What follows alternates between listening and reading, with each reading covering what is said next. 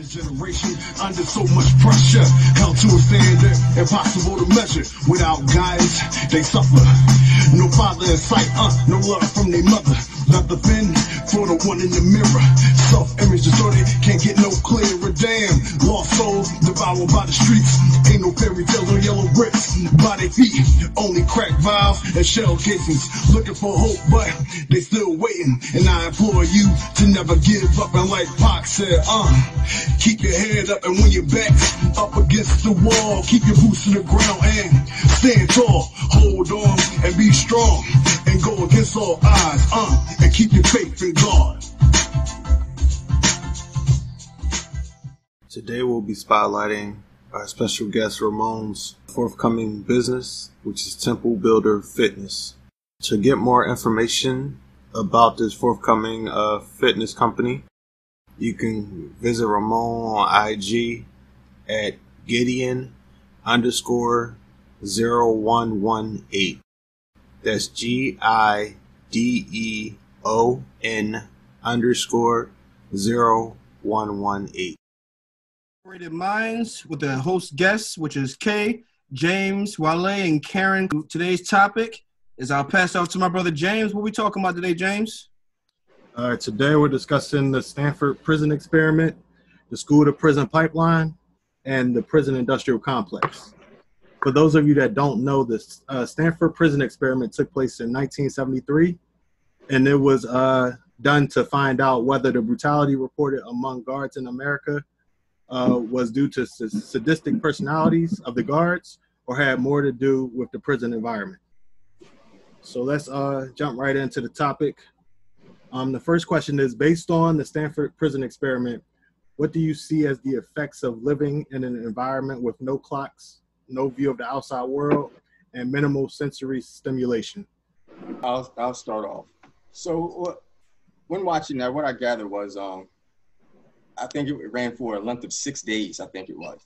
And what the outcome, how they measured the outcome, it was actually cut short. I don't, I don't know what the original length of time was to be, but pretty much for those who don't know, a little background is they had, um, they had people volunteer, and basically they just flipped a coin, and that would that would determine their role, whether they be an inmate or a uh, corrections corrections officer. So uh, that was it. It's like you already know the people in there. You don't know. There was no like criminal background associated. It was just based off the flip of a coin. So by the end of it, you had power going to the COK at the end of the day. This is essentially what happened. And they they went on a power trip, and the the people that got got the got the um, what do you call it? The shit end of the deal that were playing the um, the role of the inmates. They basically were tortured at the end of the day to the to the point where one of the guards' um, spouses came in and was just like, "Yo, you need to cut this out. I don't know if this is actually who you are, and you can hide in this this person from me all these years, or are we done?" So what, what I, what I did um get out of this was just within six days, the the role of the guard went to the went to the head, and um, it's like, like I said, it was just it was crazy.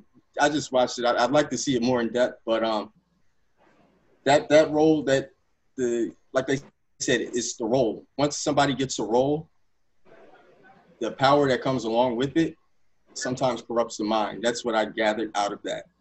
And being isolated for six days, we saw what the outcome ended up being. You ever hear the saying that uh, it says absolute power corrupts absolutely? Yeah. So when you give people that is are that are not used to having control or power, and a lot of them don't even have control or power in their own homes or over their own lives, but you're giving that power over another human being, then a lot of times those people will exercise their true nature. You know, that's who you really are. Like you are playing a role as the nice guy, but you're not going to change who you are. If you already had control, you're used to having control. That's almost the equivalent of somebody uh, used to having a, women. It's not going whether they get money or have a lot of money or no money. They're used to that. But one of the things about prison guards of what they hire in, in, in our in the prisons across the nation, a lot of them hire people that was in the military. Now I thank them for their service, but they're used to handling hostile situations. So their mindset is different. And a lot of these cops out here are the same thing because they they get the leeway to a lot of the jobs because there are veterans, right? So you get these guys that was in Iraq or wherever they served, you put them in a prison. So they're looking at, you know, the inmate as hostile or bogey. And then on top of that, if you get, you know, white white guards who's never seen black people because it's out all the jails is out in the middle of nowhere. Now all they know about black people is what is on TV, social media, rap. So they are looking at all the worst they think of, of a black person. So they think we're all the same or a brown person. So you put that person in a prison, they're going to run and try to treat this like they're treating uh, a hostile territory. So everything is aggressive. The problem is when you are dealing with guys who are already under intense, or even females that's under intense stress because they're eight hours away from their family and they can't communicate. Uh, you know, some feeling guilty over the things that they're done, and you get this this young rookie or even an old vet, and you put them fresh in their training. I can sense what guard is gonna get their head bust, but how they're moving as rookies. Because eventually you're gonna come across somebody and you're gonna try to enforce your will on somebody and try to be try to dominate that man, and that man is going to buck back, and you're going to get hurt, or you're going to get your colleagues hurt, or that inmate is going to get hurt. But the reality is, all I, I look at it like this: those people were exercising who they truly were, if given control. I'm gonna give you a prime example. You ever see like somebody like T.O. before he got became a star, he was you know, he was humble. He cried when he caught his first touchdown. But then you put money in his hand and fame, you started seeing a different person. So that was who he really was. He just had to take the humble approach. I look at it like this those people and even that test is accurate. And you put somebody in the control of you, that's the worst possible position you can be in life of being in control of another human, uh, under the control of another human being. Karen, because think? This is the new slavery. Yeah. So you have masters that's going to be, you know, more lenient, but most of them is going to try to be dictators. Karen, what you think about that? Um, well, going to the uh, question um, the, about the living in an environment, no views of outside world, no clocks, and minimal sensory stimulation. So, with that question, um, coming from a nursing standpoint, um, Major, I'm sorry, can I'm a mute for a second. And for those watching the show, Karen Cullen. She's a uh, community activist. As part of her background, she does many other things as well. Um, so we're seeking her input on what she's seeing over time throughout the changing of communities and the development of new communities that they call so-called gentrification, which we all know is modern day segregation. Also, we have Ramon uh, Hodges. We asked his opinion on um, what he thinks about the prison industrial complex and actually how it works. So we're asking um, around to find out what the Liberated Mind show can actually develop to help people see a better view of why we're talking about the topic at hand. You can continue, Karen. Okay. So the original question is based on the Stanford prison uh, experiment. What do you see as the effects of living in an environment with no clocks, no views of outside world, and minimal sensory stimulate, uh, stimulation? So, coming from a nursing standpoint, um, just with sensory stimulation by itself, not being able to have stimulation of the brain um, in, in, in I guess the anxiety levels go up, aggression is followed with that anxiety. Then you have um, the issue of not going outside and getting enough vitamin D, which is very important for a person's mental health. Um, we all need vitamin D in order to stay uh, leveled. You know that that's very important. So you have all those things that are contributing factors to this aggression and and and these things that play a part in being in prison, being a guard, being being a guard as well as being a, a prisoner because let's let's you know let's be honest they're both locked down for whatever significant amount of time that you are even if you're performing your task or if you're there because you're an inmate. So both of these parties are actually being deprived and are uh, deficient in a lot of different things that you need to have clear mental health and, and clarity to think um, with reason you know? And that's like the most important thing. When you're under stress and your your anxiety level is at an all-time high a lot of times you're not going to think with your frontal lobe and you're not going to reason because that that part of the brain is the brain is the part that we reason and we say, well, uh, I shouldn't do this because this is the consequence. So that's kind of diminished. So yeah, so there's going to be um, a whole lot of things that um, be, being locked down for uh, a, an extensive amount of time or just a few hours a day, it, it will come with consequences no matter what.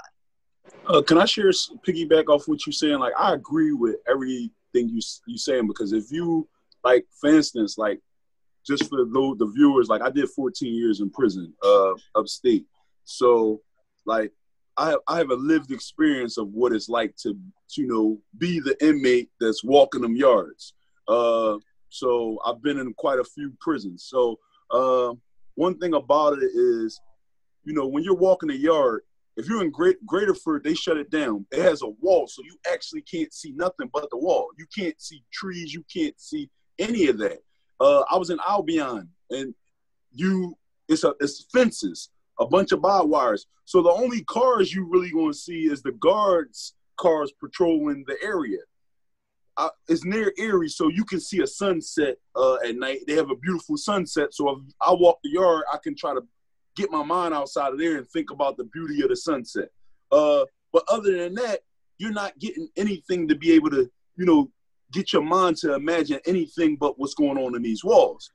So I actually talked to a lot of individuals that's uh, in that's in jail. Uh, they they became my brothers, right? So right now they're only getting a half an hour a day up in Albion to be able to, and they and you got to choose if you want to get on the phone or you want to take a shower. But you have to do all this within a half an hour. And they've been on this, living in these conditions for about three months now. So now when those, when this finally, whenever this COVID thing situated uh, gets uh, gets uh, alleviates or, or done, like a lot of people are going to be frustrated and there's a lot of tension and people can't communicate. And not only this, what the guards do, they study. So they're studying well, if they was able to adjust for 30 minutes a day, let's just give them two hours a day and just lock them down, and that's less pay. So we are, they're always looking for ways because it's business to cut cut funds and have less, less dealing with the inmate. I had a saying like my sister used to be a guard at uh, uh, CFCF, uh, and I used to say, "Yo, do your eight and skate. Don't take it personal. Like don't try to be the hero and don't bring your problems from the street in jail. If I'm going to, if I got problems at home, chances are now I'll, come to work. I, I got a punching bag in the inmate now. Don't be like that. So where you were saying, uh, I agree with everything we're saying. Like with them, I used to tell guards, you go home every day. They used to say this. Well, I'm doing time too. I'm doing. Uh, I got 20 years till I retire. You have a benefit in this 20. There's no benefit for a lifer. There's no benefit for somebody got 50, 60 years. There's no benefit in it, especially if he's getting abused. So I just I view it a little different from the aspect where you're saying the the the guard is is is in the same thing because you know me I didn't want to watch because I didn't want to know the time. I knew I had a certain time and, and it was a date. You know that date was uh 2017. I was up for parole. I didn't care about no other time. And then you get programmed to bells and things of that nature that go off for child for you to lock in. You're programmed like an animal.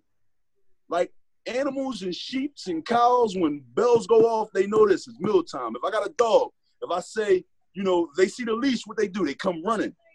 They hear the bowl, they come, it's food. It's the same way they programming uh, our men and women across the country. No different from Pavlov's experiment in psychology. Now, I have a question for Ramon. I would like um, uh, James to follow up with this. Being know that you had the experience from being a former uh, inmate at several different prisons. Now, the ph- the philosophy of the prison system. I would like to ask you, how does that affect the psychology of the inmate when going into prison, opposed to how they feel coming out from a psychological standpoint? That's the first Ooh. question. The second question is, what did you do to emancipate your thinking from coming from an inmate or from a person who made a mistake, recognizing that mistake, becoming an inmate, turn that time around while you were in prison, and then hmm. coming out? What have you been doing then? So I would like to let the audience know who they're actually talking to, which is Ramon Hodges. He's the owner and operator of a startup called um, Temple Building Fitness. Is right now is being started up in Philadelphia, but it doesn't have a foundation as of yet. As opportunities still come in, we're going to give you the updates about that. Can you uh, help us out with that, Ramon? Uh, so the, for the first question, I think that uh, I think the problem is just like the United States of America, right? Every state do their own thing. Every prison, though their Department of Correction do their own thing. So if you was at Graterford, it was more leeway. Why was more leeway? Because first of all, you're going to be around more blacks that you know, probably had family members in jail. So they're used and they know like you're not a bad person just because you did something wrong. So they're not going to treat you like a leper and like you're the worst human being. So aside from Graterford, most of the other jails is in the mountains. So, but even some of them jails, if it's like retreat, it was like, you know, low custody jail. So they're to treat you different. But it's the way PA run their drills that's messed up. Like, because they train them literally to treat you as if you're always up to something. You're always never to believe you. All inmates lie. This is how they train. Same thing in the police. The, the police. Hold up. Same thing that my sister just walked over. She was a CO. Same thing with uh, uh, the police. Uh, the police where they train. Yo, if somebody's wearing this or somebody's doing that, that you know they're probably selling drugs. But I might just like wearing a certain type of clothes or I might just like a certain type of hat. That don't mean I'm indulging in that activity. But when I went to Michigan, it was totally different. I felt free in prison because, first of all, it was open. Like it wasn't all, they gave you keys to cells. So they didn't, your door was never locked. So you was never locked in. Then they, they, they gave you access to order stuff outside. The way they talked to you, they the way they treated you, they wasn't locking you down for every little thing. So then it was it was cheaper for me to make a call from Michigan than in Pennsylvania. I was paying six dollars to call my sister or my family member in Pennsylvania. I was mm. paying a dollar for the same 15 minute call in Michigan. Mm. So when I, I, and it angered me, I'm like, yo, y'all was killing me for all these years, just and making it almost impossible for me to communicate with my family because y'all had a contract knowing it was an unjust contract, and you was ripping the people off, and you say that you want to keep them connected to their family. So with me, I, I was the type of person that I knew I did something wrong, and I didn't I didn't like who I was. I wasn't happy. Like I've been through foster home, I've been through a lot of different things in life, and I dealt with unforgiveness. But I knew what I was doing was wrong. So once I got arrested, I I I, I gave my life to the Lord, got saved, and I wanted to live a Christian life, like to the best of my ability. I ain't no perfect, I ain't no holy roller or nothing like that. Far from it. But the reality is, I knew like if I was getting a second chance of life for having a homicide, when I'm meeting dudes who had homicides that had life plus 20 to 40 and all types of things for the same scenario I had. So what made me better than them? I'm not. But I'm getting a level of grace to be afforded an opportunity. I need to capitalize on that. So I needed to educate myself. I needed to teach myself. I needed to stay connected to my family so that I can be. I never wanted to. I never got caught up with jail. You know what I'm saying? Because jail is a mic, his own society. It's a microcosm of society. So the reality is, it's a currency in jail. Whether it be tuna, cigarettes, it's still money. There's hustlers in jail. There's drug dealers in jail. There's predators in jail. There's jokers that will stab you in the in a blink of a second, just like the street. So I had to retrain my mind to say, yo, I can't react in ways that I used to. And it was the hardest thing ever because now I'm getting challenged where before I would bust you in your head for a thing, now I got to try to humble myself and be patient because my goal was to be free. And my goal was to try to, you know, help another young brother not become another me of who I was. So I literally, it was times I cried in my cell because I wanted to go in a guard mouth or I wanted to do something to somebody that was disrespecting me or doing something. And that created a tolerance that and showing me like I ain't gotta let anger control me. I ain't gotta be what they say they be. And the funny thing is this consistency will change people's opinion of you. Every guard, a, a guard I'm friends with on Facebook, she she she sent me a message and she said she said, you know, I want to tell you something. When you got off the bus from Michigan, a guard called me and said, "This is this big dude coming coming coming to your block. You need to watch him. He looks scary. He looks mean as hell." I looked at his jacket. Because that's what they do. They read your jacket and they stereotype you to your worst moment in life. So she said, "Well, when you opened your mouth and started talking to me, you always showed me showed me respect." She said, "You was nothing like what they tried to paint you out to be, but that came that came from me doing the work. Jails is not going to prepare you to be successful. You have to do it. You have to have a circle. You have to have a team of people that's willing to help educate you and prepare you and keep you socialized because jail has a language. It has everything that, and this is why when I came home, I was working two two two days after I, I got out, right? I was making nine dollars an hour at uh, at um Iovine Brothers and Reading Terminal, right? And it seemed like my my check was like 115, right? A week.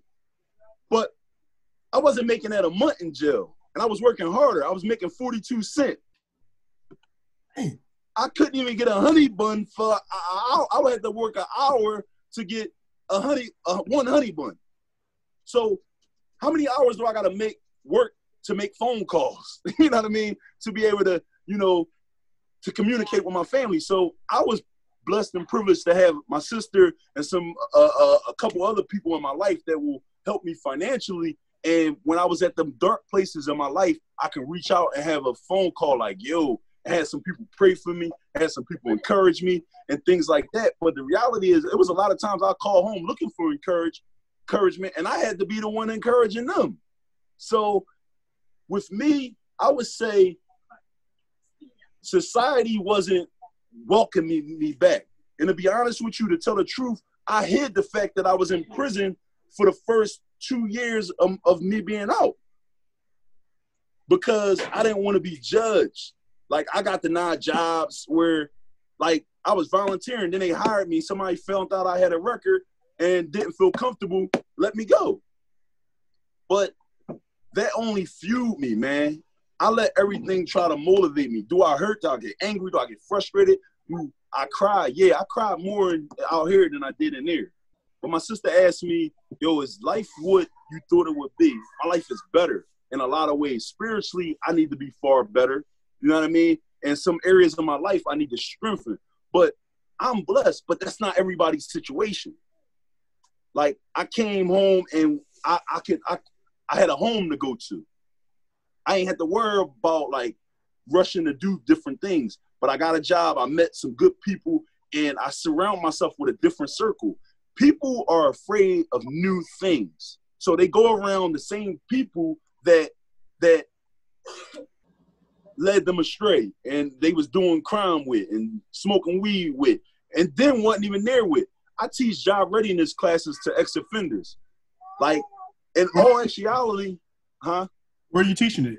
I'm teaching at uh at Strive. It's called Workforce Development through PHMC. But the reality is this: I'm teaching people what I what I had to go through.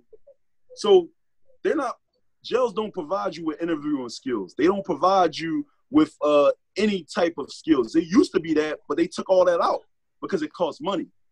So, okay, my bad. My, my, I apologize. Continue. No, no. So what the reality is, Wale, I'm gonna share this with you. Most of the brothers, man, the resiliency that they have, they don't realize they have it. So you got guys that have come out, and I'm like, yo, listen, bear with me. I'm gonna teach you this, uh, and we're gonna work through it. I'm not perfect. I've been there. Just they'll be they'll be trying to hustle in the halfway house. They don't give themselves a chance because you trying to look. One thing I, I I'm glad my family didn't allow me to do is get on Instagram as soon as I got out. Like they didn't even want me on Facebook because you know what Instagram would do? It shows snapshots of people, the best moments of people's life. Then you get to the comparison thing. I tell people that I train, don't look at my body because you don't have the same body type as me. Don't try to throw up the weight I throw up. You don't know what I had to do to get to where I'm at. But be you're in a battle against yourself. So where when I finally did, I started looking at friends and stuff. I'm like, man, they married, they living a good life, they doing this, they doing that. I had none I'm sleeping in my sisters. And the reality is, when I started really talking to them, they wasn't even happy. So I'm depressed and I'm stressed about images. So what they do is this. A lot of times they come out here and they look at the people and they hold me up. He got a Benz, he got this, he got that, and they want that. So how do they get that? They go back to what they know, man. I changed my whole circle. So I love my the people that I grew up with. But our the, the, the, the dynamic of our relationship has to change because I'm not into that no more. So if I see you in traffic, I'm gonna speak, but it ain't gonna be, you know, we we going to the we going to the bar, we doing this or we doing that. No, you can get caught up in an indictment over off a picture. Hey James, that's something that like that's something that you are saying about as far as the company that we keep and uh, company that people are around, knowing, knowing uh, the mindset and basically the, the homework on people. You want to add on to uh, James was talking? I mean, excuse me, what uh, Ramon was talking about.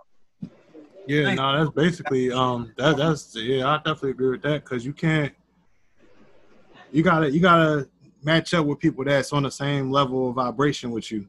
Like you can't you can't try to vibrate lower to reach somebody you can't try to vibrate higher if you're not there yet. You got to you got to get around people that's vibrating on that same level with you, because you don't want nobody bringing you down. You don't want nobody pulling you up too fast. You got to mm-hmm. elevate. You got to elevate at your own, you know, your own timing. So, yeah, I, def- I definitely agree with that. You can't you can't be around people that don't match your energy. You what you what you probably was trying to do before, you, you evolve. You don't want to keep doing that. So yeah, I, I definitely uh, agree with what you're doing, man. Stay on that path. Hey, what you think about that, brother?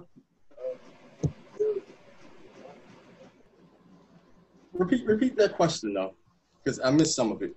Yeah, the question was, um, as far as what do you think about, uh, as Ramon was saying about returning from prison, how the streets didn't welcome him, the wrong type of company was welcoming him in reference to Instagram, the imagery showing someone the best point of their life because we all know that on Instagram and social medias we can be anyone we want to be for that moment. So to see that it could have it could have changed his mindset to go back to what he used to do by having friends that was on those sites as far as that temptation. So he basically what he's implying what he's implying is that does the prison prepare us when we're getting out or when people are getting out? Does it prepare us to go right back by jumping into the same lifestyle that we were in by the company that we're around? Right. Um, I, I would say, I would say no. And the reason I say no is um, based off of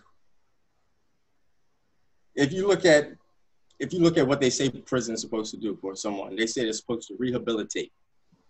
But as, as we've seen, prison the prison industry has become all about money to where they privatize prisons. Um, I used to work for a company, not not at a prison, but they were the second largest private prison owners in the country. And this was at Job Corps. I saw the way they ran their Job Corps, so it gave me some insight on how they would run their prisons. It was all about statistics and money and making the most, getting the most for your, you know, for your dollar. So with that said, where's the funding to rehabilitate? Where, where's all that? It's just like how we see now with um, the defunding of the police. They're saying, listen, for every situation of police, police aren't needed. You, you may need a, a case manager or a social worker to come out there to help with that because most of these people are dealing with mental illnesses. And there's, I have a cousin down Eastern Shore, Maryland, my first cousin. He's a CO.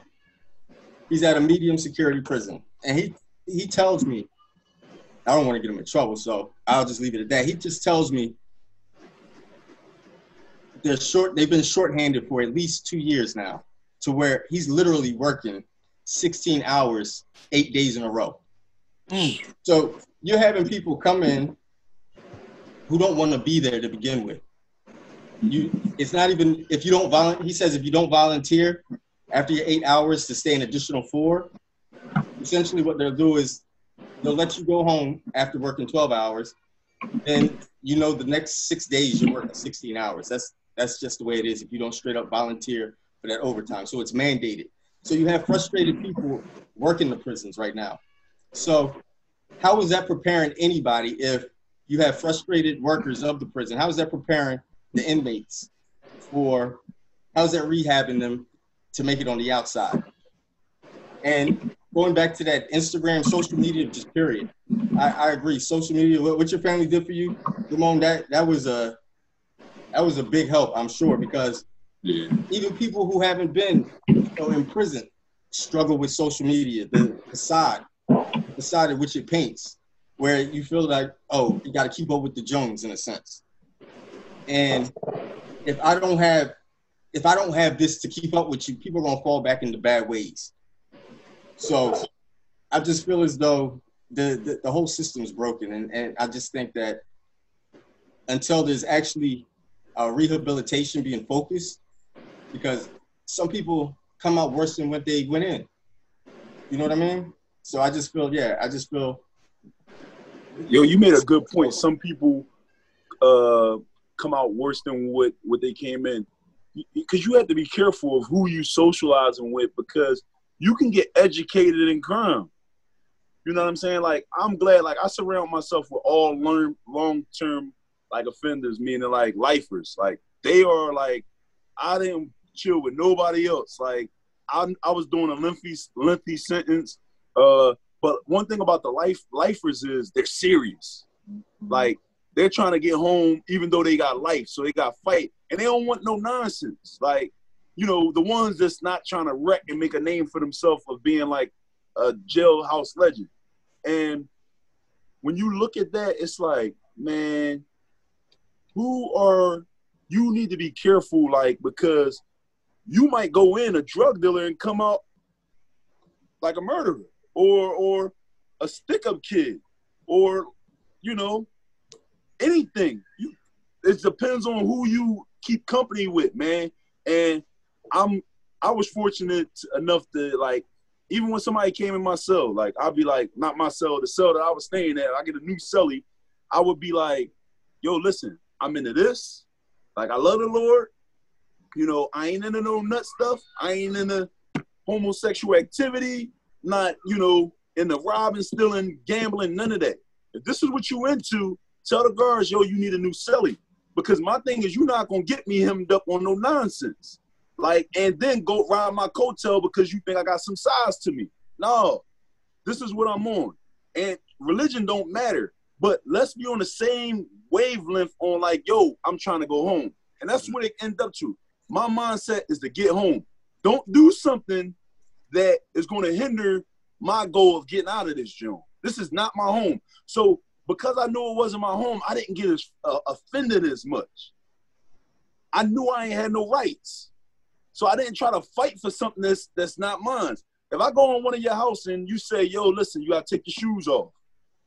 I can't say, no, I ain't taking my shoes off. I gotta take my shoes off. So I, I said, yo, I, I, I condition myself in my mind and say, this is these people's home. Eventually, I'm gonna get my own home. I'm gonna be out there, and I can set my own rules. So, all right, y'all got these rules to abide by. I'm gonna abide by them. Long as you're not physically harming me or trying to oppress me in a, in a way that's uh, demeaning me as a man. You know what I'm saying? So most people feel as though you have rights. When you're an inmate or you in jail, literally you ain't got no rights. Like you don't. And uh, as a community activist, what's your experience when it comes to ex-offenders when they're um, so-called inserted back to, into society? Um, what are the complaints they uh, they have as far as them being accepted in society, or even that you've noticed from people that you've known that's been uh, served some time in uh, jail or prison? I've seen my brother, my oldest to youngest brother, um, spend all his life in prison pretty much until he was about, I think he came home. He went in when he was nine years old, back and forth um, in juvie. And then in his adult life, he finally came home when he was 27. So he spent the majority of his young adulthood and his childhood in jail. So um, his psyche, because he dealt with so much, um, you know, I guess being stuck and confined in confinement. Um, he now has like sometimes he has like these these outbursts you know like he gets angry he gets upset if he can't find his car keys like little things like will set him off and um, i noticed that that's a difference in him because you know he he didn't spend all his life in jail per se because he was he had moments of coming in and out. So you can see like the differences every time he came home. Um but then um the last time he came home you can see that that kind of like um not despair but kind of like I'm, i need to get it together. Like i need to leave this type of stuff alone so that I can make, but it's such a big struggle when you're a grown man already and this is what you're used to and these are the people that you grew up with. And you know it's just so hard to to take yourself out of that circle and that equation. And a lot of times you know our our um our latinos and black men are reoffenders because of the company that they carry because you know they it could be something as simple as they might not be out there doing whatever but they might want to go out on the block and go you know go check out their friends or you know go see how everybody in the hood is doing or whatever the case may be. But you know you can't it's it's kind of like you can't detach yourself from it because it's just like kind of like an umbilical cord. It's just like it's part of who you are. It's part of your your makeup. And it's and it's hard for people that have served time to you it can be done. You can you can rehabilitate yourself and really like find your way but it takes a lot of time. Just like it took a lot of time to be in that position it takes a nice equal amount of time to get yourself back into the mode of because if you never knew how to live a righteous path or not not righteous in a sense but you know what i'm saying like go to work every day come home like and it's just a routine you know? Um, when you're not used to that routine and you're used to that fast money or however you make your money you're used to that. So that's what you you, you tend to go back to. So that's what I've seen, and that's my experience with my family and friends and who you know I grew up in Newark, you know, so um, I've seen it all, and you know, um, quite honestly, it, it is really hard, and and the, this prison system is taking out taking away all our brothers. You know, we have women like me that thank God that I have a career, I have a way and a means to make money to support my children without the help the nece- necessarily without the help of the father. But would I like that help to be here? Of course I would. Well, Wale, can I ask uh, ask the question like um, because uh, I think like now that I, have like I, I've changed a lot. I've been home almost three and a half years, so I changed a lot. But how do we prepare like the the women to deal with the men that's coming home from prison? You know what I'm saying? Like because it's a lot. Like I know I, I I'm a lot. Like you know, like I was like a dinosaur, a caveman coming home. I didn't know how to use a phone. Like my niece had to show me how to use the phone. I had a, they had the chirp phones when I was was out last out. So it's like, and then I didn't have a father. So a lot of things that that that the father, my father and and stuff was supposed to teach me, I didn't know. So now if I'm dealing with a woman and let's say the car tires, I don't know. I gotta Google that. I don't know how to change a spare tire, so that can frustrate a woman. You know what I'm saying? And just like maintenance, like stuff that you know, if we're doing gender roles that a man's supposed to do, most men that come from prison don't know how to do. You know what I'm saying? And women have it worse than men in prison. You know, we talk about men because there's more men incarcerated, but women have it a lot worse. Nobody's going to see women in prison. Like they got a she got a baby dad. The baby dad is out running the street, and the family then turned their back, and she's just doing time. So I mean, I applaud you, sis, because that's not easy. Um, and and talking about that question that you kind of pose, like how do you deal with a man that's just coming home from jail? Like that right there is a very hard thing to do because now the it's kind of like a, a, a switch in roles like to a lot of men. Like they come they come from jail from somebody telling them when to go to sleep when to wake up when to wash your ass when to do this when to do that. So now you're coming home dictating that shit to your woman so sorry that was cnn but we don't need them we got our own network Continue. but now you're now you're coming home trying to dictate that shit to me. Now that aggression that you built up in jail, now you're coming home to me to take that frustration out on me. If you don't know how to yourself manage it.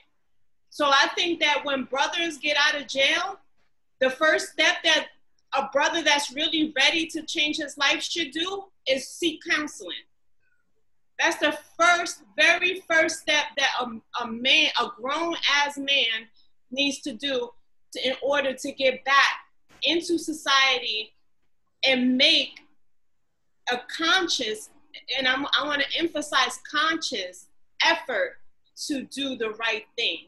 Because you can't just jump up and come out here and think that, okay, I'm free now, I'm to make all the right decisions. Mm-mm.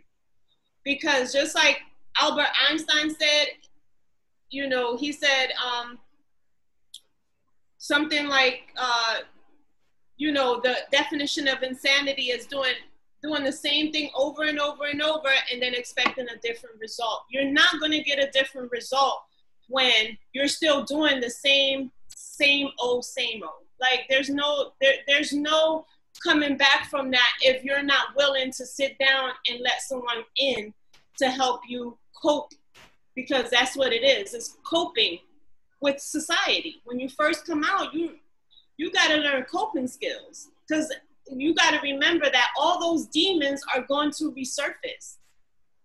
The, they, they've been suppressed but they're going to resurface because what the, the human brain does is that we store a lot of information in there in the unconscious mind. And as soon as something triggers it, guess what? We're no longer using reasoning. We're no longer thinking about um, what we should do. We're thinking about what what what what is going to be like like like the feeling that that that high that we we got from doing doing those things before or those memories So we're we're gonna keep reacting the same the same things over and over if you don't go and get the help and get counseling.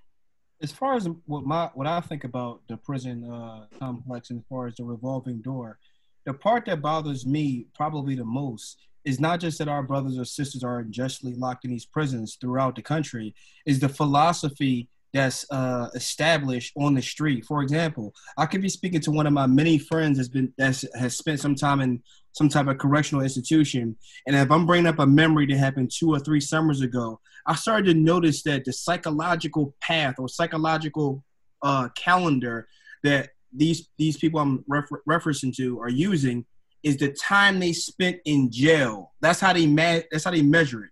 For example, I could say for example, you know, remember the time when John had his bike stolen on Erie Avenue going towards uh Huntington Park, and he would say, "I don't know, I think I was booked that summer." And when I hear things like that, that is amazing. It's crazy to me. That's the first thing. The second thing I notice when people say, I know people that actually go to jail, commit crimes, you know, reoccurring crimes, and go to jail and say, well, at least I get my teeth fixed for free. I actually hear people say that. I have 17 of 18 friends that's been brutally murdered. One uh, allegedly committed suicide. Allegedly, actually 19. Uh, the 19th one, uh, he made his transition uh, naturally went to sleep and never woke up. But as far as the prison institution, I firmly believe from what my brother was telling me, my brother has spent a significant time in prison as well. He was in the hole for a long periods of time and it affected his psychology in many different ways. You know, my brother was classified as a child prodigy. He was an excellent student, any school he's ever went to. Ever since he went to prison, making wrong decisions, hanging around the wrong people, in reference to what we were talking about earlier about the company that we have that we keep ourselves in is an African proverb that says, You are your five closest friends. If you look at your five closest friends, that's who you are. So when you try to blame someone, remember when you're pointing the finger at someone else, it's three fingers pointing back at you and it's one finger pointing up the sky. That's the truth, the objective truth. But in, in, in the prison in, in the in the prison industry, I don't think they focus on teaching the inmates or the people that's in prison justly or unjustly a way to adapt their ways back to the street where they won't value going back to prison. See, it becomes a badge of honor. And when I hear my friends say that, yeah, Wale, I was booked, I did this. I'm not going to say a name, but someone I know from the deep side of North Philadelphia. They're telling me such and such has got life sentence. This is 15 years ago, mind you. And I said, really? Wow, this person had everything he wanted. He had all the clothes his parents bought for him. He was driving to school. He had all the girls, all these things.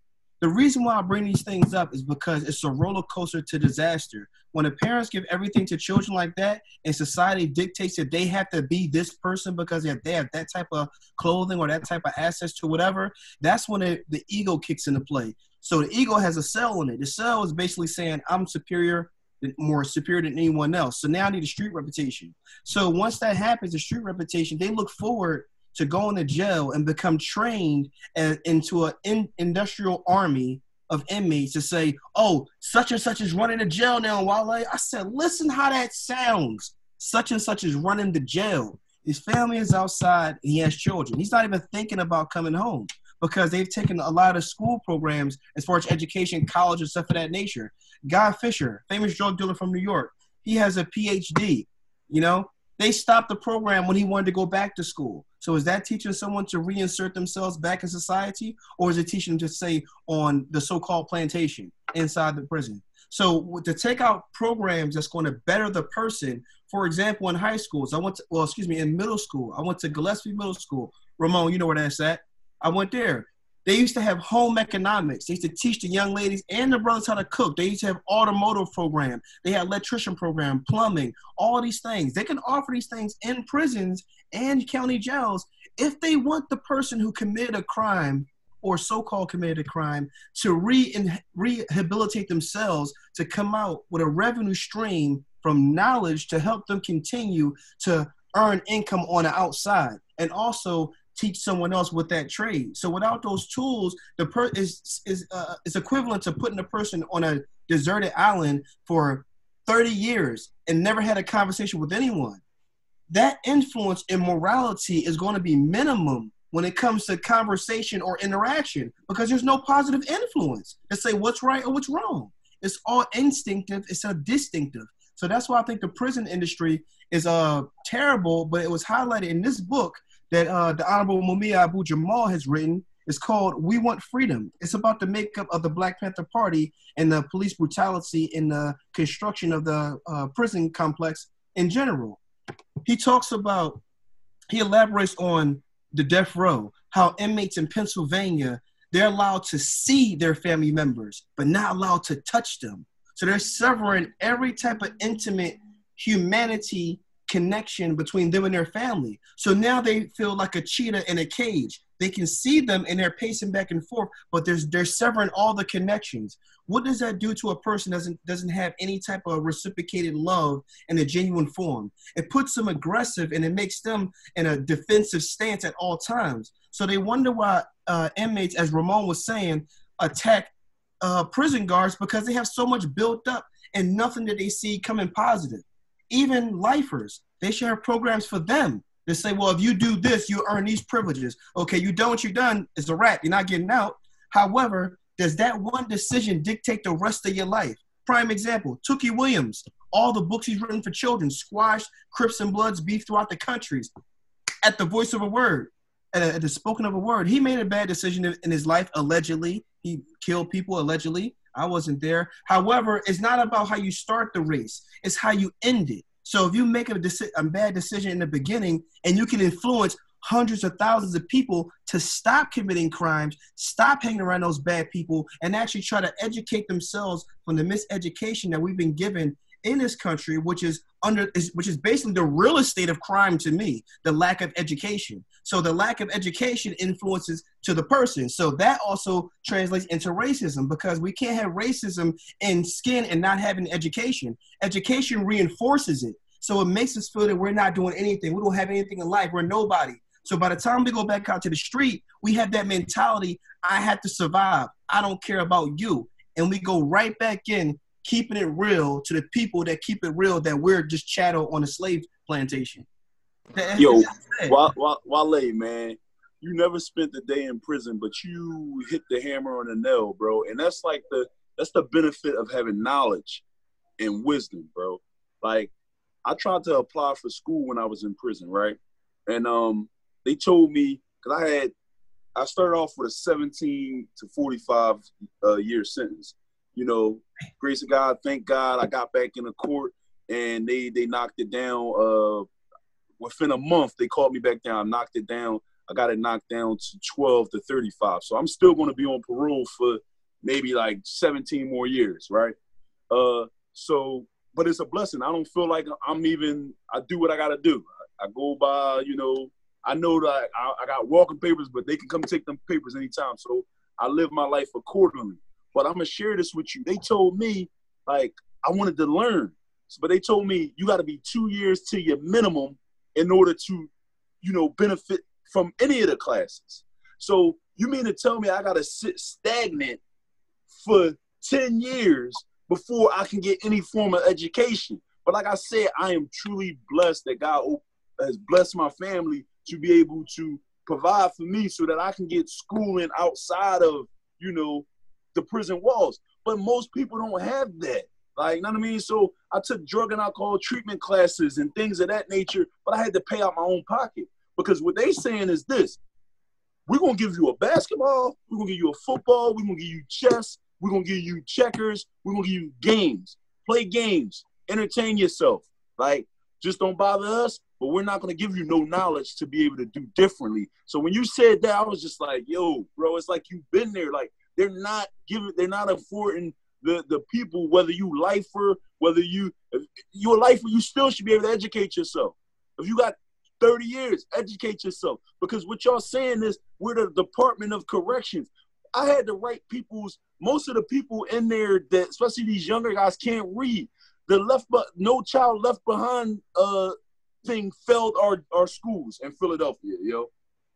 They, I had to read Sully's letters. Like their girl, you got a whole girlfriend or wife or baby mom, and you can't read what they're writing because you don't, you don't, you dropped out of school. And they've been passing you along since the third grade, and you can't read. You can't write a letter. I had to write people's versions. Like The crazy thing is, I was writing people versions and they was getting out of jail. I never had a write up in upstate, right? They gave me a hit and said I manipulated the system because I'm a violent offender and I had never got any trouble. Why can't I change? like, you know what I mean? So you wanted me to go out there and wreck out and, and go upside people's head for a period of time, then chill later. But old heads was telling me like, yo, Mo, you need to, you need to, you know, get a write up. Like they was telling me early on, get a couple write ups because they're going to say this. But I was like, yo, I'm not going. This is my character, who I am now. I'm not going to just be doing things because just to do them so that I could be. But they wound up giving me a hit. But the people I was writing letters, the, to be honest, a lot of them wasn't equipped to come home because they didn't have an education. If you can't read, how you gonna fill out a job application? Thanks. Right. so yeah. all you can do is hustle. Uh-huh.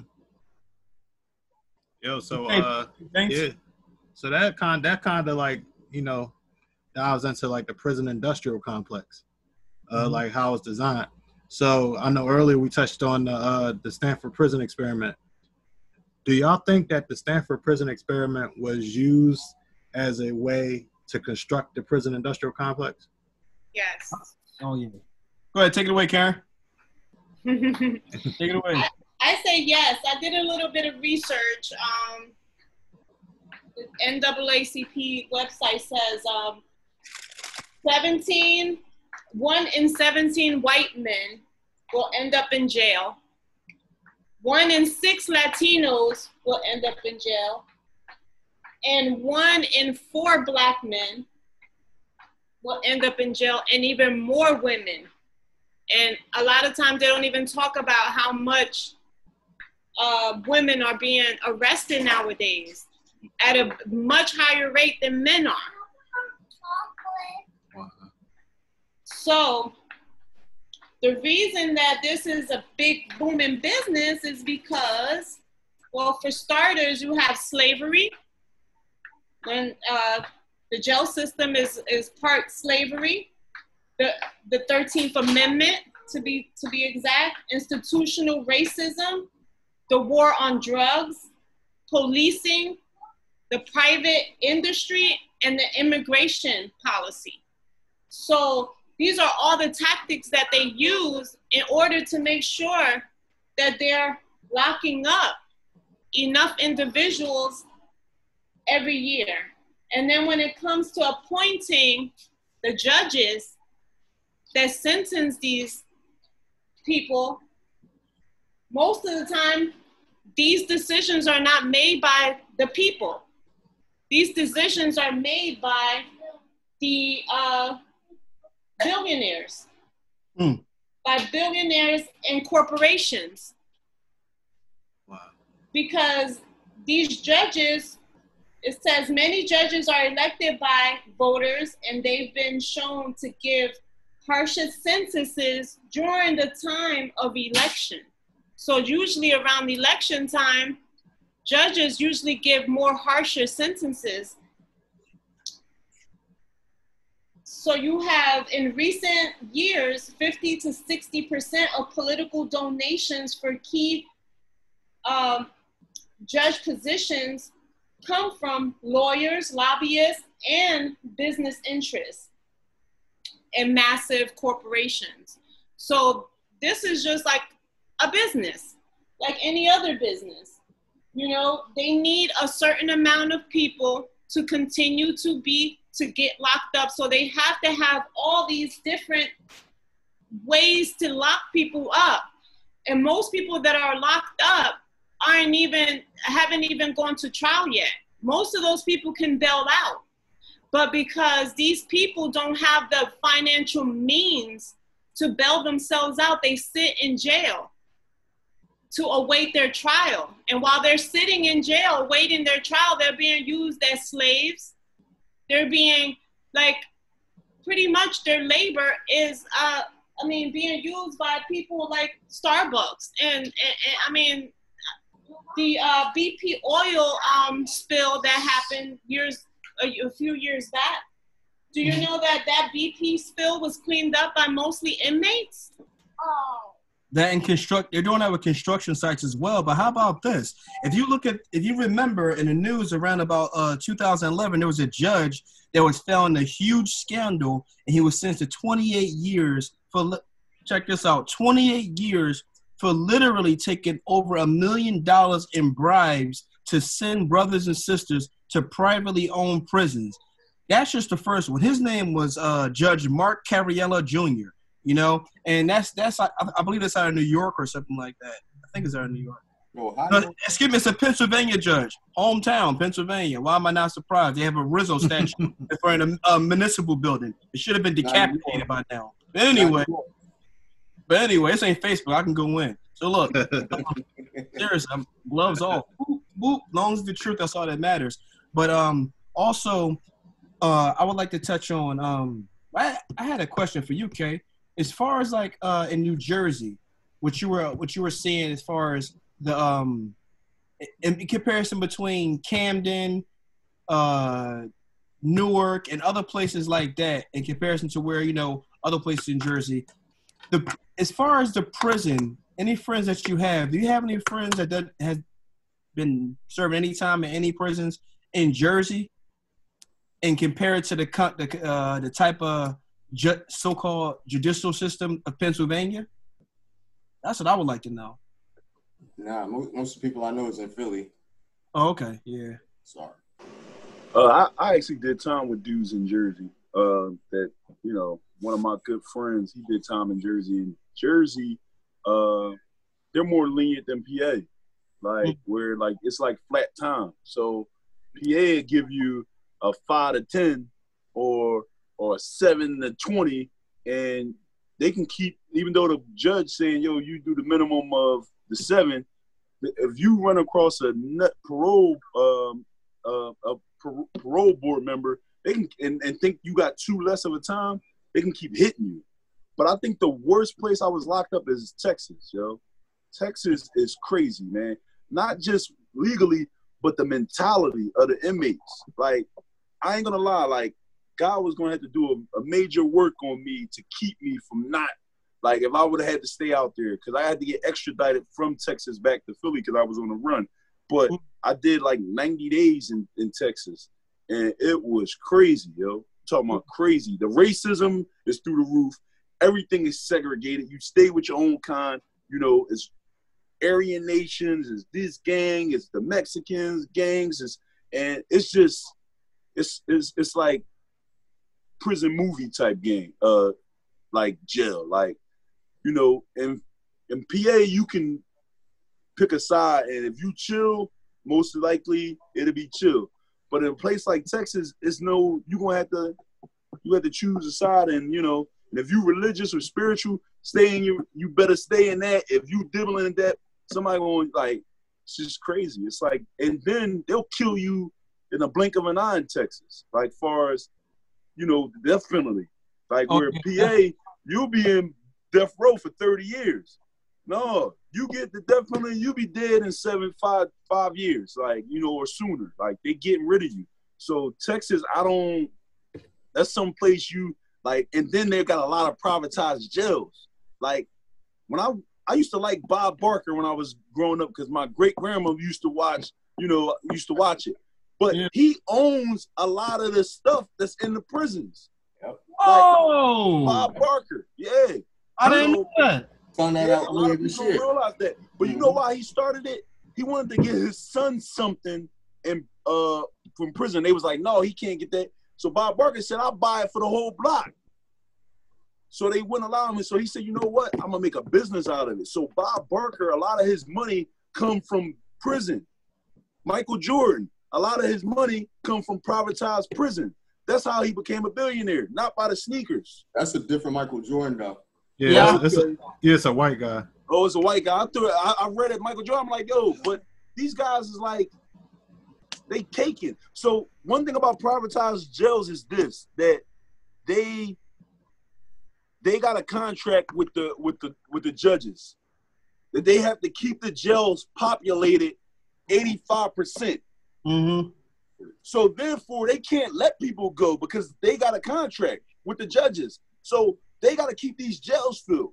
how you gonna keep the jails filled? You gotta keep locking people up. And you gotta give people lengthy sentence so that they can't come home. That ain't like, justice. That's not justice. That's that's that's that's just you being a creep, taking a bribe. And you not my thing is this. You know, like in the street, right? If there's a shootout, you shoot me and I'm shooting at you. Why are you gonna give me a life sentence? But what they doing is this. It's wrong. I'm not saying me taking your life or you taking my life ain't wrong, but it wasn't malicious. First degree murder is premeditated. If I'm defending myself, why are you giving me a life sentence? Because you're killing two birds with one stone. You got one dead black person and another we're gonna give give them a life sentence, and then we don't have to deal with them. I was sharing with somebody the other day. I said the that a woman. I said the black man is under attack. They don't, you know, it's not that they don't care about the woman. They're willing to help you, but they they want to eradicate and get rid of us. So ship us away, lock us down, make you devalue us by putting you on welfare, and saying we'll take care of you. Just don't have a man in. Everything is, is is strategic, man. They are playing checkers, but we're not waking up and seeing the moves. You gotta, you can't think about this one move. You gotta think five, six move ahead in order to really capitalize. So we, I'm privileged to be on this show with y'all because I'm with brothers who, who are, who have the knowledge and the wisdom, and y'all ain't been through the life I, I live. But together, when we combine experience with the knowledge, and when we like bring it together, we're able to have impact. But this is the type of stuff that needs to be shared, man, because the reality is if they get you to act out in anger, they got you. You need to let be mad that they're doing what they're doing, but attack them where where it hurt. Vote. You know what I mean? Go. You worrying about Trump? Trump is not really. He's affecting us, but you know who affecting us? The judges, the DAs. These cops is mad about Krasner. I'm gonna send you a John Wale that I had to do when I first I did when I first came out. And now cops is mad at Kras, Krasner, Larry Krasner. Why? Because they saying he's he's he's uh criminal friendly. No, he's just giving blacks a, he's affording blacks that same opportunities the whites is getting. Exactly. The whites was getting slapped on the wrist for cases. So he they want us to get slammed like we've been doing. And he like, no, listen, we're gonna give him a five to ten for for that. When before he was getting 20 to 40. Or he's a child. Let's put him in a treatment program and allow him not to get a record and just, you know, see if we can help him and not send him to jail and get no, they don't like that. And the cops is man, I got friends that's cops. Like I used to be against that. But now I've, I've, changed. I'm not a criminal. I pay taxes. I do all that. Like, you know what I mean? So I can be friends with a cop because, you know, I'm not I don't indulge in that activity. Like, I mean, so I talk with them and they be like, man, Larry Krasner. I'm like, listen, bro, you and these is black cops, not white. These is black brothers, and they, but they, they've been trained to see things from a, a lens that they've been indoctrinated with by the police, and they they they see us as a threat or why he he, he should have got this amount of time. No, bro, we've been getting hammered and and, and all and white people been getting slapped on the wrist. This is I get caught with a, uh, a, ounce of crack. He get caught with two bricks of uh two bricks of coke, and how he get less time than me? Facts. How? It's not even mathematical. We gonna make 60, 70 grand. I'm gonna make two hundred dollars. Well, how about this? The uh, the, the uh, first degree murder uh, murderer, uh, Dylann Roof, the white boy, went in that church and murdered all those people and admitted it, instead of take instead of him being, you know, assassinated on site because he was armed and all that stuff in the process of doing it, they locked him up, took the cuffs off him, allowed him to go to Burger King. He ate a whole value meal in Burger King, came out, then put the cuffs on him, then let him sit in the back seat, then took him to jail. Now, how do you explain that? How, how, that was my next words. How do you explain that? But it's rhetorical. It's because it basically shows how they think, how, what they think of us and we're not standing up doing anything about it until the George Floyd incident that's been getting so much tread on it. Mm-hmm. So we're exposing, and other people are so embarrassed, and they're seeing their own um, lack of voice, Michael Jordan included, and other people mm-hmm. as well. It's right. so much momentum behind it. They're forced to recognize it. People that have the cowardly mentality of as long as it doesn't affect me directly, I don't care. So basically, the nature of this show is the same thing. It's basically about when the roles reverse, how does right. that affect? But we're talking about prison reform, you know? Mm-hmm. It's, it's, a difference. When you put that kid who gets everything in a situation, he most likely is on a guidepost to go right to prison. Once he gets out, he comes do the same thing over again. The same thing, and the prison's not helping. So this role reversal thing is a consistent thing. It's proven by the judge that was selling people to prison. It's a cycle. It's a cycle right. that we step out of. Yeah. Sad, man. And to add to that, um, arrest the colors of Breonna Taylor. That's it. Exactly. right. That, that entire I mean, situation is, is, bru- is brutal. It's, it's, it's appalling, you know? Yeah, it's, it's crazy. And that guy, he like he was posting on um about his uh, fiance or something the other day. The uh, the who is it? The the DA or something? Uh, Georgia? Some some guy. It's it's a black it's a black guy, and he he posts all these pictures on Instagram of his fiance, who who is a white woman, and like these police officers are still free. Like I'm like, I'm like, go figure. But then I found out that uh, he's he's one of Trump's boys. Oh. So so so it makes sense. Y'all remember that one case um, with the with the white boy? I think it was a DUI and he murdered something. What was it? Affluenza. They said he suffered from. Oh my goodness, that was the so, weirdest case ever. Right. So I mean, we have we see these cases that are blatant right in front of us, but is like Karen had mentioned, the Thirteenth Amendment is where you can legally enslave people here, um, post, you know, post African enslavement, but post mm-hmm. the Mafia. But my whole thing is is it goes like this. You make up to, what is it like twenty three cents on average? So I read somewhere that they said like twenty three cents on average. Somebody may make up to five hundred dollars a year. That's right. like a, a maybe. So then you have these corporations benefit, and this goes back to James first uh, to his question about the industrial part of it. So you have these companies getting cheap labor. Um, I, I, believe they said on average they make about five hundred million dollars worth of uh, prison labor. This is what these mega corporations are getting just from people being enslaved. So we know it is a business thing. It's a business arrangement mm-hmm. because when you have cases whatever happened that case with that judge though? Did they did they go back and look at all of his cases and? Um, I'm not sure. I'm not sure they uh if they um how do you call it redacted any of his cases if that's the best way to say it. But I know he received a 28 year sentence. But um, I don't see uh anything about him. About him. Uh, I mean, there's like we said, there, there's so many instances that we can name. I'm sure we can name enough to run 10 hours straight. But my point is, what's the what's the punishment involved? There's not a steep enough punishment involved on those people that violate, you know, that that are basically predators upon people that have been caught up in the system.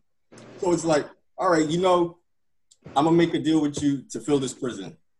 The way that these private prisons work, if it's anything like how it worked for if it's like government contract, I know if you don't, you're allotted a certain amount of money, and you have to use up that money if you want to continue to get it. If you fall short of it, they reduce your money. So mm-hmm. if that's the same way it works with bodies, um, filling up these prisons, you can see how the slightest thing they can throw you throw you in prison for. Over here in Jersey, I know, I know there's they're trying to pass a um, de, I think they just decriminalized marijuana but they want to make it recreational. But the holdup is, I know the Republicans don't necessarily want to take take it off people's records. That's the biggest ordeal. If you're going to be selling it, making it recreational, it's, it's booming business. Why are offenders that are locked up? Why would they remain locked up for something that now anybody can make money off of legitimately. And why would you stain their, you know, stain their records with that?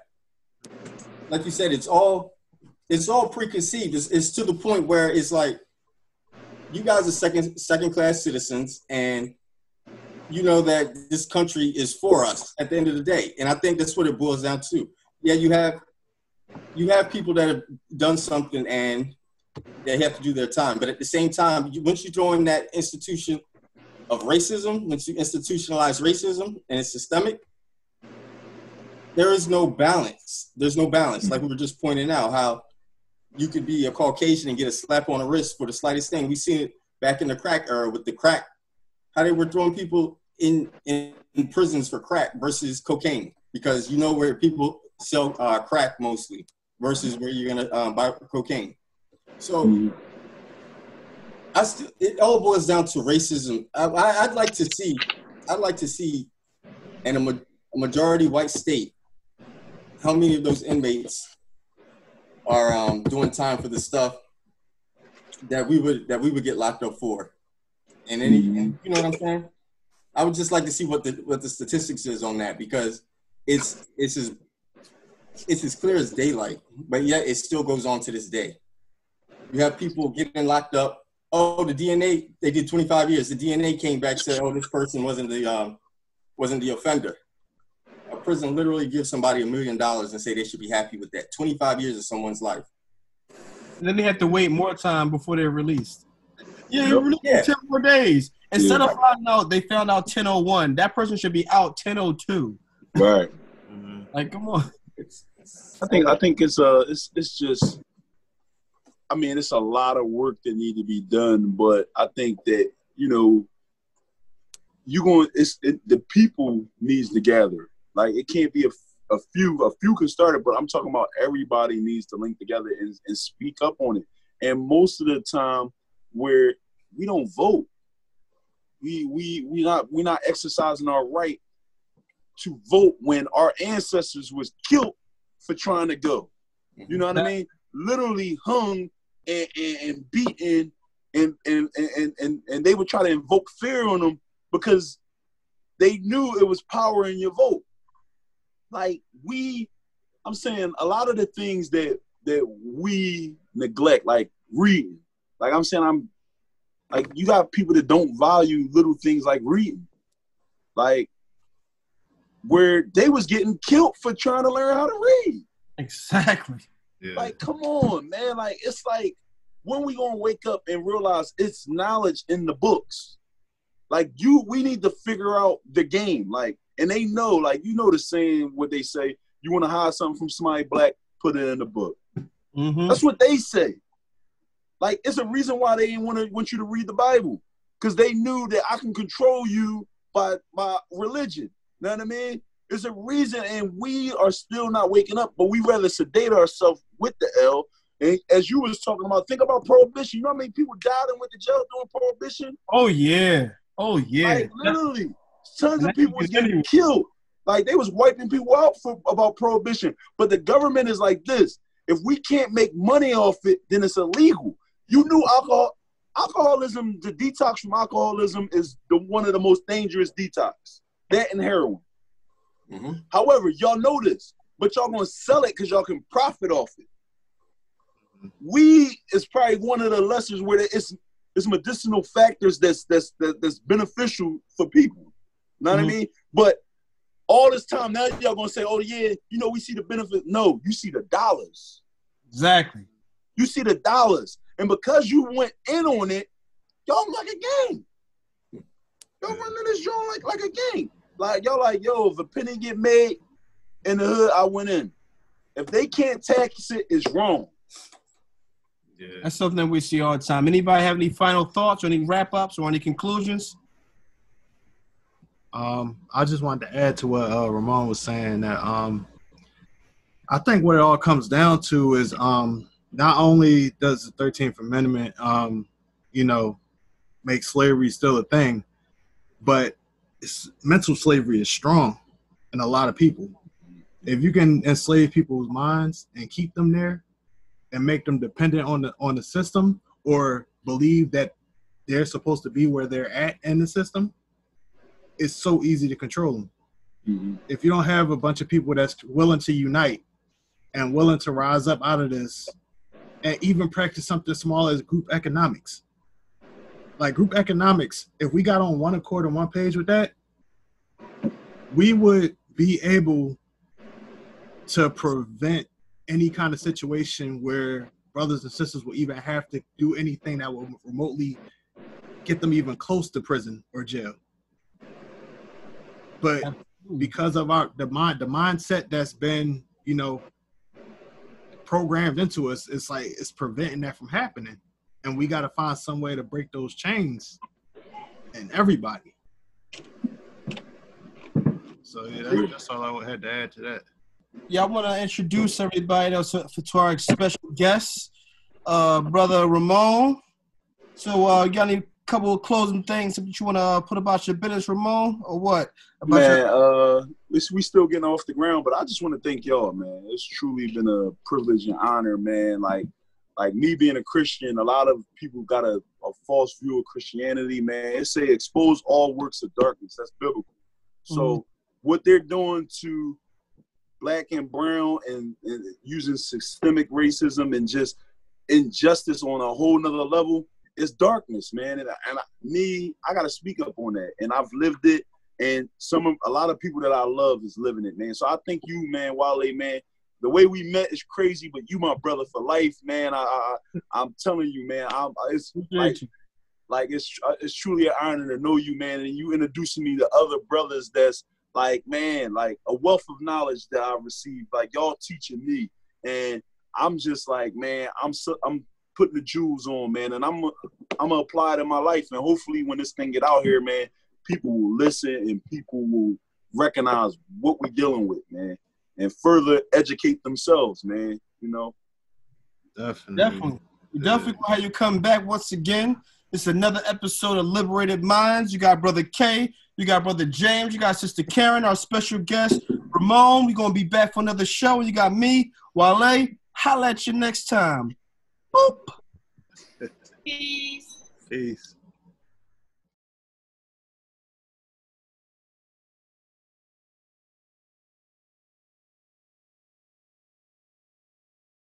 This generation under so much pressure, held to a standard impossible to measure. Without guidance, they suffer. No father in sight, uh, no love from their mother. Not the fin for the one in the mirror. Self-image distorted, can't get no clearer. Damn, lost souls devoured by the streets. Ain't no fairy tale or yellow bricks by their feet. Only cracked vials and shell casings. Looking for hope, but they still waiting. And I implore you